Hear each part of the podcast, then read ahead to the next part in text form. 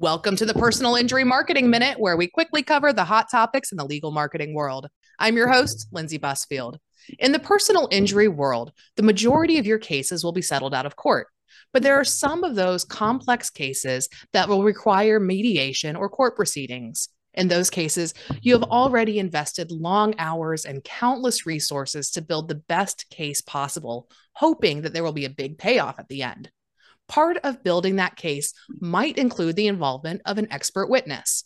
If it does, you want to make sure that you are leveraging that asset to its full potential. We are going to talk about how to do just that.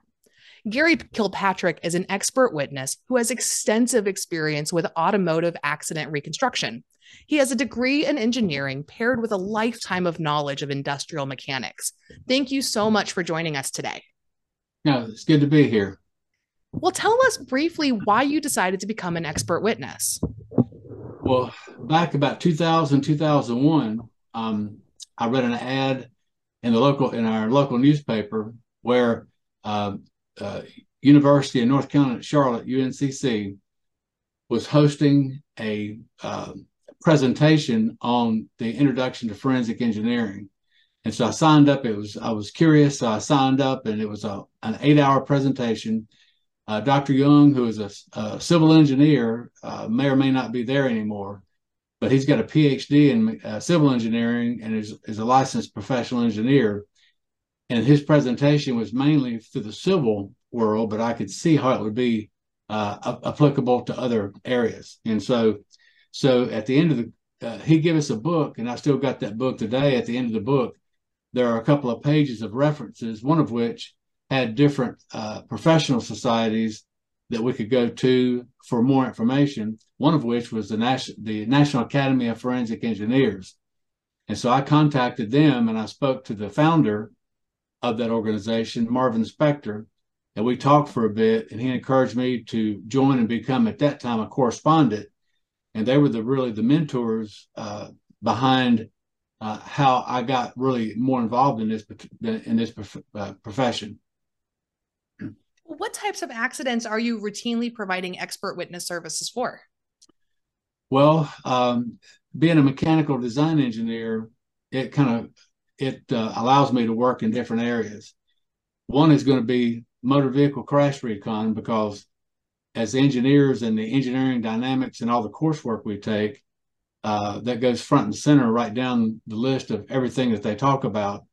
And um, uh, they get into uh, the conservation of laws of linear momentum, uh, um, uh, work dealing with things sliding across the surface, kinetic energy, and so forth and so on. And all those concepts are used to calculate the impact speeds of two vehicles coming together. I'm also heavily involved in industrial accidents because I've got I've got 20 years plus of experience working in industry uh, one of which was where I worked for Clark Equipment, who invented the forklift and the front end loader, and they were a major t- competitor to Caterpillar back during that day.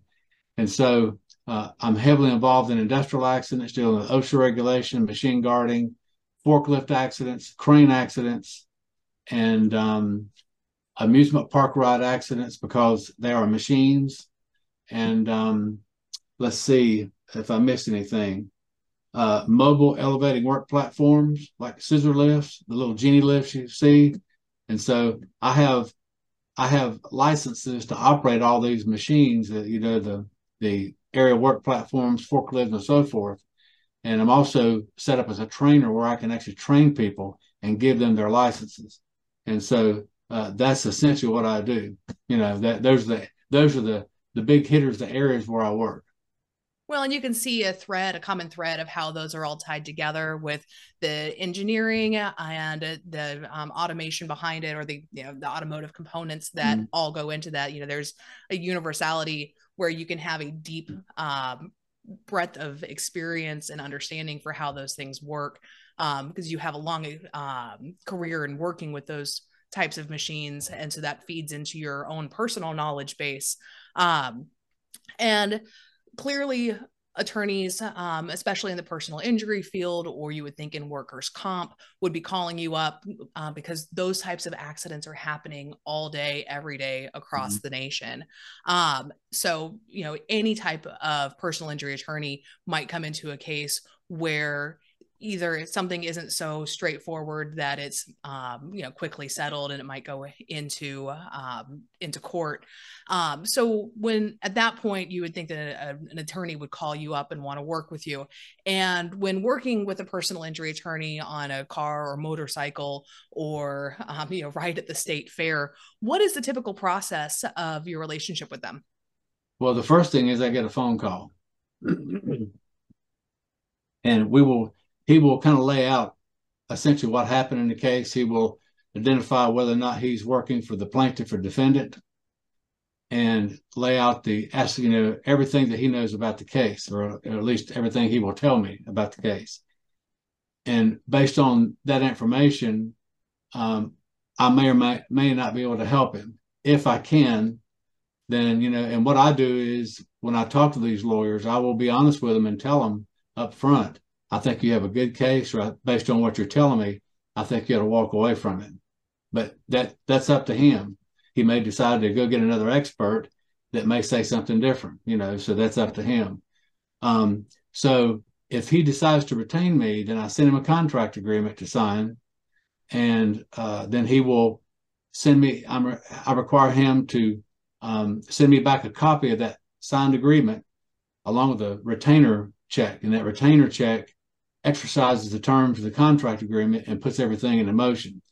Then at that point in time, depending on whether or not a, a, a lawsuit has been filed or not, if a lawsuit hasn't been filed and he wants me to um, do some inspections, do some research to try to give him an idea of what he should do next, whether whether it be to drop the case or whatever, uh, or or take the case, then um, uh, so um, after that, then uh, if the if there's a lawsuit that's filed, then he's going to send me the pleadings, which are the complaint and the answer, uh, interrogatories, requests for production of documents, reports, training, employee re- re- training documents.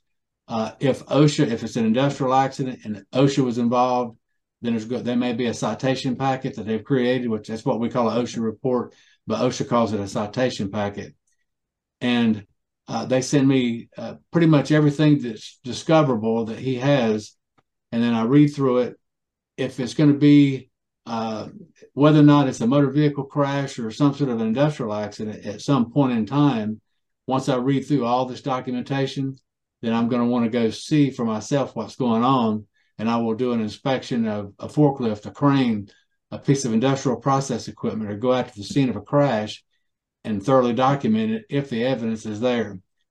Uh, if if it is a motor vehicle crash for say, and the, and there's a lot of detailed evidence there that I can use, then uh, I can actually make speed calculations in my office based on what I what I've gathered to create this accident scene situation map. And then I can once I've done all that stuff along with whatever else is going on, then he may ask me to write a report and I'll write that and submit it. At some point in time, if this thing does not settle quickly, opposing counsel will want to take my deposition. and at that, I'll testify in deposition. If it in or uh, he'll, they will depose many other people, fact witnesses, other experts, and so forth. And so, if if the case, if the lawyers cannot come to an agreement and mediate this thing, then we will go to trial and I'll testify for my client as an expert uh, uh, under oath in front of a jury and a judge. And then after that, I've done my job, and it depends on how the jury rules on it. And uh, that's pretty much kind of how that works. Well, it sounds like the most important part that an attorney can be a part of in terms of preparing you for for success is that evidence piece. So, in looking at the evidence, what all do you need in order to piece together an accident timeline or the positioning? Uh, what pieces are you looking at in order to make your determinations? Well, if it's a motor vehicle crash reconstruction, I've got to have a copy of the police accident report to see what they've alleged. Uh, if the accident took place very quickly, um, well, let me say this: when a motor vehicle crash takes place, the evidence field will start to deteriorate right then. Depend, you know, wind, rain, uh, fire trucks, ambulance, wreckers rolling through this area trying to clear it, and some of that air, some of that evidence is going to be damaged or taken away. So my job is to get out there and see what I can find. If I if all the if all the the tire impressions, skid marks, uh, gouges, uh, and scrape marks and so forth are on the asphalt and on the property, along with anything else that the vehicles hit, their uncontrolled rest position and so forth, then I can document that on an accident scene situation map and hopefully have enough information to be able to uh, recreate the accident on paper and track the motions of the centers of mass of those cars as they come together and leave. And if I can get that, if I can get to that level of detail, then I can very easily calculate the impact speeds of those cars. If I don't have any of that stuff, and uh, the police took a few pictures, they didn't they didn't do anything to memorialize the more memorialize the evidence. Uh, there's nothing really I can do because I have got to have that evidence in order to be able to run these calculations. If it's a an industrial accident, then I will want to, like, say, a forklift accident or an, an accident dealing with a crane or a piece of industrial process equipment. I want to go see this thing and see what it looks like. And hopefully, uh, it is in the same condition that it was at the time of the accident and has not been modified. If it's been modified or put back into service, that's what we call spoliation of evidence and the you know the the other party can be sanctioned for it you know for for destroying that evidence. And so um, evidence is key and that's what we as engineers have to go by. We can't pull things out of the air. We can't do anything but go by what the evidence shows us. Right. You really have to have something tangible that you can look at and make a calculation. It's not just speculation or you know mm-hmm. generic opinion but it really needs to be supported by by facts. And right. as as you're talking about the evidence disappearing i mean it's second by second that it starts to go away from the minute that you're moving the car to the side of the road mm-hmm. things are starting to deteriorate right. so it, it sounds like it would be really challenging to have kind of like a perfect crash scene in order to reconstruct. But at the very, very bare minimum, for an attorney to hire you on and for you to do some calculations, what are some bare minimum requirements that they should have in terms of evidence? Um, well, I've got to have a copy of the complaint. If if a suit's been filed, I want to see what their allegations are. Uh, if they have a police, let's say if it's a motor vehicle crash, I've got to have a copy of that police crash report and any photos or videos that were taken at the scene. Um, that's going to be a good start. Um, if it's uh, if it's an industrial accident, then more likely than not, it's going to be uh, uh, written reports of employees, personal statements, uh, supervisory statements on an accident report, photos, videos, security videos, and stuff like that. Uh, and of course, you know, that's definitely one challenge that you're facing as an expert witness to make sure that you have the documentation required and the facts required to make your calculations. But I know that there are other challenges that you run into um, while working with attorneys from other states. Not every state um, is as uh, amenable to having expert witnesses. Um, so, can you tell us a, a, little bit about the challenges that you run into while working with attorneys uh, from other states? Uh, it's across the board. It's actually pretty similar. Um, depending on the depending on the uh, state in which these accidents take place, when it comes to personal injury, wrongful death is what the it's what the legal community calls tort law.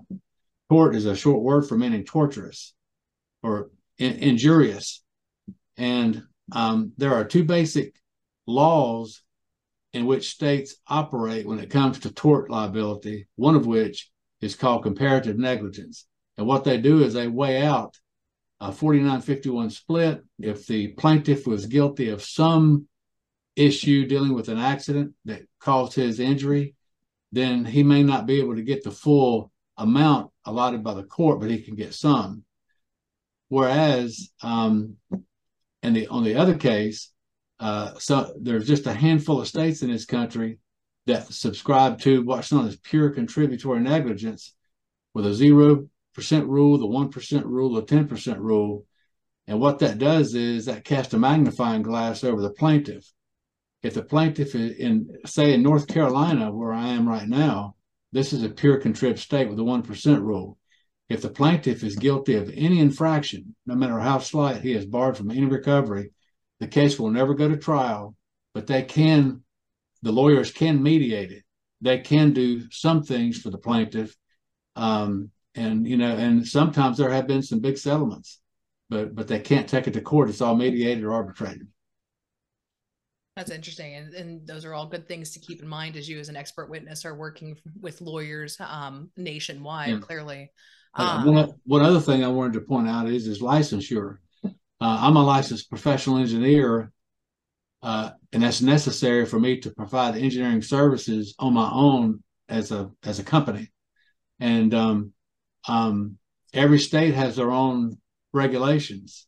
As a matter of fact, I got a call today uh, from a, a, lawyer in Alabama, and Alabama is one of these pure contrib states.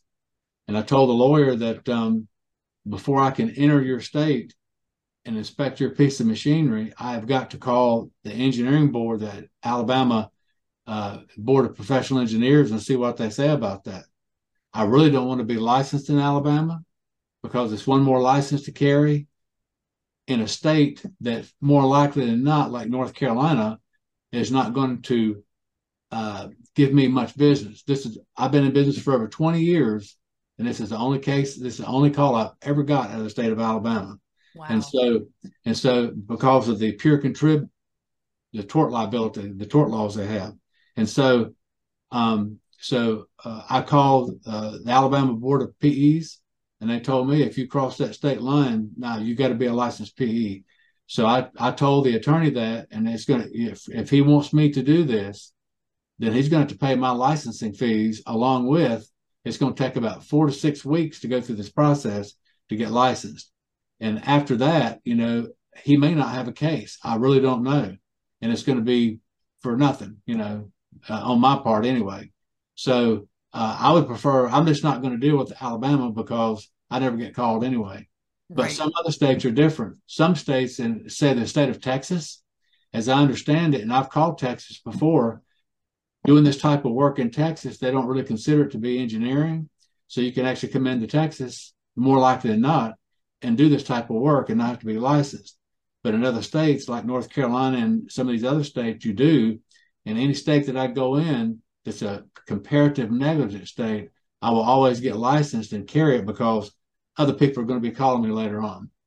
Yeah, you, know? you would think that some of the larger comparative negligence states like California you would be able to work with a lot of attorneys out there um, who who would need that kind of service. Well, the problem is when you go coast to coast, more like I've been called by one lawyer in, in California, and the reason is because it's so far away.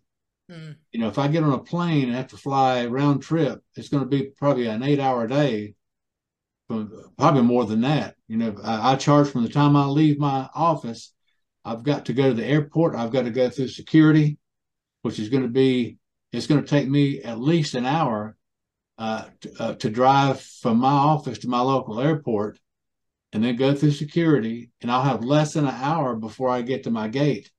And then after that, then I pick up a flight that's going to have some layovers. And it's going to be in the afternoon, way late in the afternoon before I get to California, like LAX.